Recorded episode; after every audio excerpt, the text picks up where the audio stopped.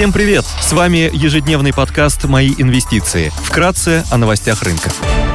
Глобальные рынки. Внешний фон умеренно позитивный, фьючерсы на американский рынок прибавляют 0,4%, Евростокс растет на 0,5%, японский Никей плюс 25%. Баррель бренд стоит 113,5 долларов, золото торгуется по 1811 долларов за унцию, доходность по десятилетним гособлигациям США 2,95%. Банк Австралии в третий раз повысил ключевую ставку на 50 базисных пунктов до 1,35% годовых. Ранее ЦБ уже свернул как экстренное стимулирование, так и стандартную скупку облигаций. Мировой тренд на ужесточение кредитно-денежной политики в самом разгаре. Сегодня в еврозоне Германии и Великобритании опубликуют индекс деловой активности в сфере услуг. Глава Банка Англии Эндрю Бейли выступит с речью. Корпоративные новости. Совет директоров Норникеля рассмотрит вопрос о снижении уставного капитала путем погашения 0,5% казначейских акций.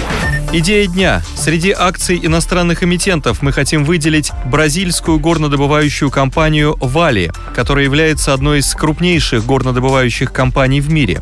85% выручки компания генерирует от продажи черных металлов – железной руды, железорудных окатышей и марганца, используемых при производстве стали. Около 14% выручки приходится на группу базовых металлов – добычу никеля и побочных продуктов производства. Менее 1% от выручки компания получает от реализации металлургического и энергетического угля. Более 50% выручки компании приходится на экспорт в Китай.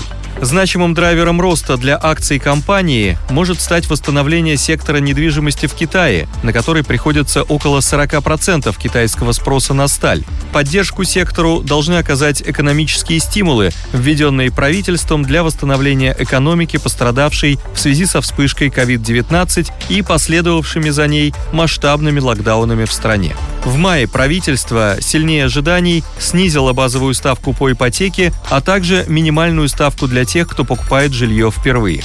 В результате в июне индекс деловой активности в непроизводственном секторе, в который входит строительство, продемонстрировал уверенный рост и составил 54,7 против 47,8 месяцем ранее.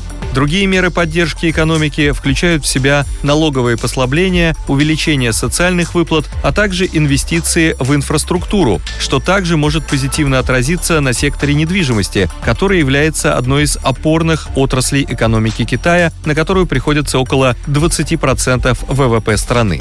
Долгосрочная стратегия компании предусматривает развитие на рынке производства электромобилей и зеленой энергетики, что подразумевает увеличение добычи никеля и меди. Недавно компания завершила геолого-разведочные работы на никелевом месторождении в канадской провинции Квебек. В 2021 году компания добыла 168 тонн никелевой руды. В результате разработки нового месторождения производственные мощности должны увеличиться на 25 тысяч тонн в год или на 15%.